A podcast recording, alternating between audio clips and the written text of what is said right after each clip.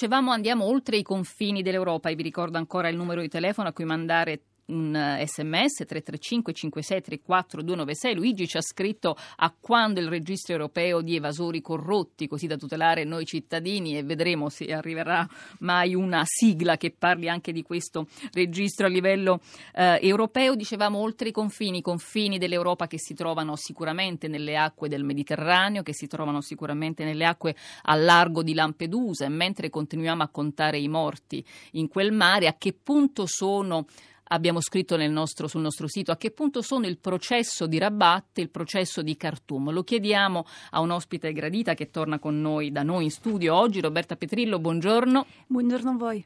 Ricercatrice alla Sapienza, eh, ricercatrice OSCE e di flussi migratori e di provenienza dei migranti. Molto sa e molto ci ha raccontato anche eh, nelle occasioni passate. Le ultime notizie che hanno a che fare con eh, la politica europea europea sui flussi migratori, hanno, hanno al centro oggi almeno un appello che arriva dall'UNHCR, dall'Alto Commissariato delle Nazioni Unite per i rifugiati, che chiede all'Unione Europea un approccio diverso che metta al centro il salvataggio delle vite umane, insomma che si faccia qualcosa che assomigli molto di più a Mare Nostrum, che si vada oltre Triton. Noi abbiamo cominciato queste trasmissioni di Radio 3 Europa proprio il giorno in cui cominciava l'operazione Triton, partendo proprio da questo tema cruciale che riguarda l'Europa e riguarda noi tutti. Allora, il processo di Rabat e di Khartoum. Ne abbiamo parlato qui a Radio 3 Europa a novembre quando c'è stata un'importante conferenza al Ministero degli Esteri di cui poco si è detto in realtà e in cui si parlava proprio delle vie africane, del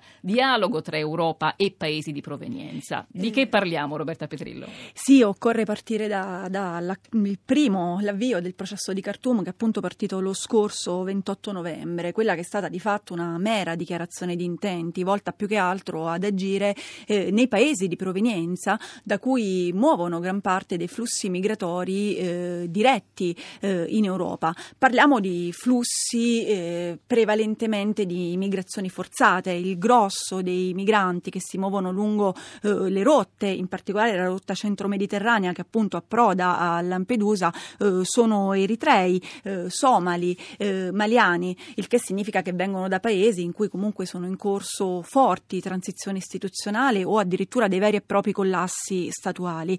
Eh, il punto d'approdo al momento non c'è. Su Khartoum si è detto molto in fase preparatoria e in realtà non, non sono seguiti. Khartoum è una cosa tutta italiana, diciamo agli ascoltatori, il processo di Khartoum sì. è una cosa lanciata a, a Roma durante il semestre, durante di, il semestre di, presidenza. Sì, è stato lanciato durante il semestre di presidenza ed è stata un'azione insomma, che, che personalmente considero anche molto rilevante e molto importante perché in fondo è la prima azione eh, che cerca eh, di agire in modo strutturale sia sulle cause strutturali della mobilità migrante, quindi non soltanto sottosviluppo economico ma anche appunto collassi statuali, e sia però eh, agire in maniera abbastanza integrata su quello che è ehm, il profilo composito dei flussi che impattano sull'Italia, eh, su, sull'Europa, non soltanto migrazioni forzate e quindi flussi in, di protezione umanitaria e così via, ma anche appunto lavoratori eh, o appunto si, si, fa, si fanno dei riferimenti, almeno nel, nell'accordo del 28 novembre, anche alle migrazioni altamente qualificate.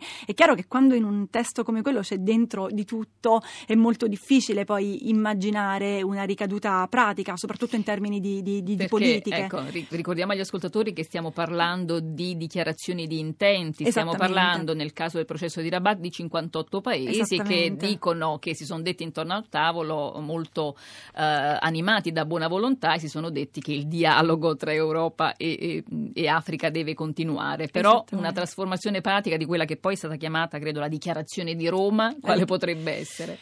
La trasformazione pratica sicuramente è dare una centralità concreta alla, alla, diplomazia preventiva, che per ora è soltanto dichiarata, eh, dare sicuramente un ruolo definito e chiaro al ruolo dell'azione esterna europea, quindi mi riferisco appunto al ruolo che può giocare Federica Mogherini in questa vicenda.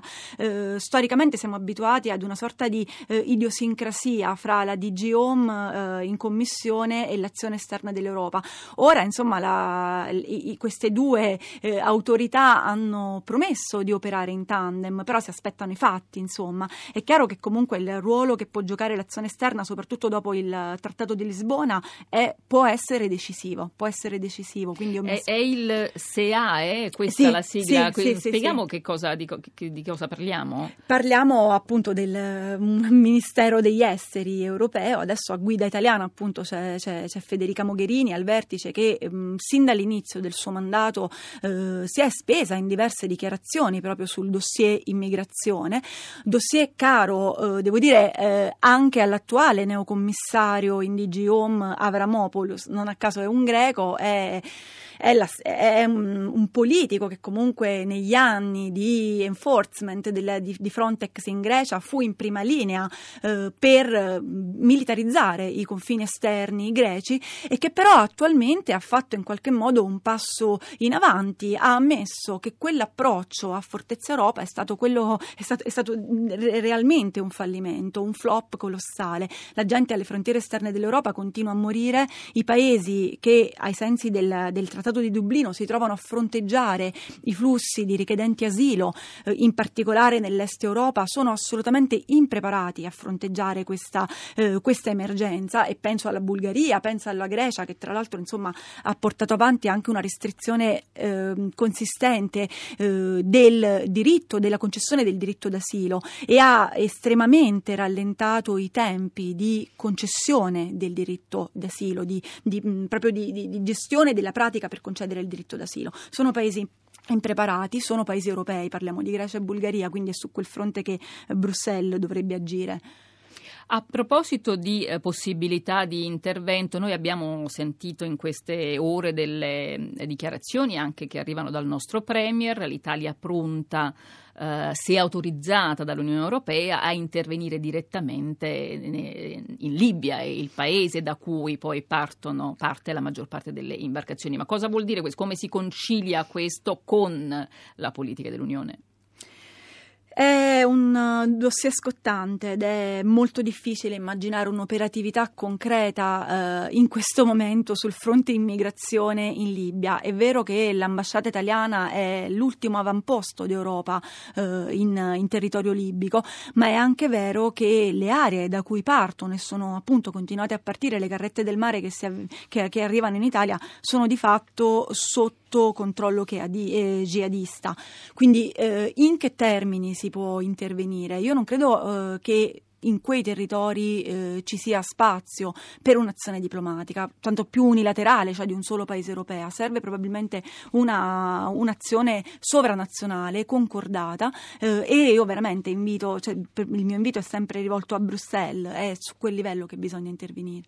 Roberta Petrillo, ricordo ancora agli ascoltatori il numero per gli sms che è il 335 5634 296, ricordo che lunedì a Radio Tremondo parleremo proprio di Libia e eh, cercando di approfondire questa questa questione. Ricordo anche che ieri tutta la città ne parla ha dedicato la sua puntata proprio ai flussi migratori, alle nuove vicende che hanno coinvolto Lampedusa, ai nuovi numeri che ci interessano e continuano a riguardarci giorno per giorno, ora per ora. Andiamo su un'altra frontiera però Roberta Petrillo, un'altra frontiera che pure conosce bene eh, lei perché eh, siamo alla vigilia del settimo anniversario della dichiarazione del, della proclamazione dell'indipendenza del Kosovo. Domenica scorsa nella rassegna dei settimanali settimanali, eh, che ricordo va in onda ogni, mattina se- ogni domenica mattina alle 6.50, io ho letto una notizia presa dal Corriere del Balcan che eh, effettivamente mi risultava in parte nuova e soprattutto allarmante, si parlava dei nuovi flussi di ehm, eh, migranti o comunque di persone che poi sarebbero diventati richiedenti asilo dal Kosovo verso l'Ungheria, insomma dal Kosovo passando per la Serbia fino ad arrivare alle porte dell'Unione Europea, Europea quindi chiedendo eh, asilo in Ungheria. Si parla di 20.000 persone che transitano al mese, peraltro il transito viene denunciato proprio adesso, una notizia notizia di ieri, il ministro degli esteri eh, serbo da Belgrado dice non è una cosa che riguarda solo noi, è una cosa che deve riguardare l'Unione Europea eh, intera. Peraltro la Serbia è costretta, tra virgolette, ad, ad autorizzare il transito sì. dei kosovari che di per sé, ecco, cosa che non farebbe perché non riconosce l'indipendenza del Kosovo, però c'è questa possibilità e quindi si transita. Ehm, come sta la situazione? So che lei per l'OSCE ha avuto a che fare proprio con questa sì, realtà. con la rotta est, est, mediterranea. Sì, quello che sta accadendo è un fenomeno nu- nuovissimo. Devo dire, eh, io ai tempi appunto della ricerca di terreno in, in Serbia ho avuto modo di mappare il fenomeno soltanto agli esordi. Adesso insomma i numeri dicono che il fenomeno è praticamente quadruplicato, parliamo di 30.000 kosovari eh, che si sono mossi da settembre 2014 ad oggi e insomma se compariamo questo dato con i 6.000 dello stesso periodo del 2013 capiamo che insomma il dato che, che, che l'incremento è notevole. È in incremento, è in incremento per, per, delle ragioni molto semplici. Innanzitutto insomma la, la, prima cosa che occorre chiarire è che grosso modo si parla prevalentemente di una migrazione di tipo economica.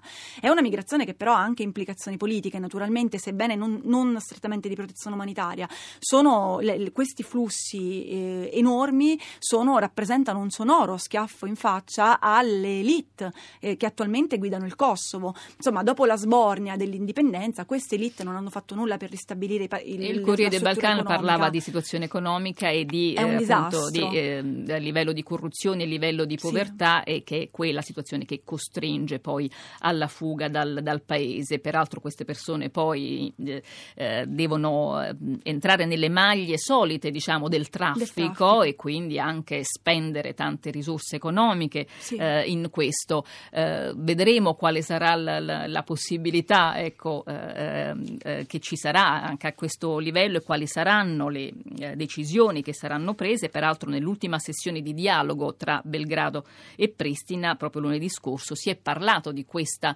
libertà di movimento e di quanto e come possa essere realmente esercitata, coinvolgendo eh, la Serbia. Ecco, eh, insomma, una situazione an- ancora più complicata di come potrebbe eh, essere quella che riguarda altri flussi migratori. Io guardo l'orologio, per cui vi dico grazie per l'ascolto, dico grazie a Giovanna Insardi alla console, a Costanza Confessore alla regia, a Marina Lalovic in redazione, a Roberta Petrillo per essere tornata qui da grazie noi, grazie e buon lavoro. Vi lascio in ascolto di Radio Trescenza. Eh, si parlerà di vaccini, una puntata tutta da ascoltare, quella che comincia tra un attimo con Rossella Panarese andate a cercare i nostri podcast. Eh, buon fine settimana. Ci sentiamo domattina per la rassegna della stampa estera, se volete. Buona giornata da Anna Maria Giordano.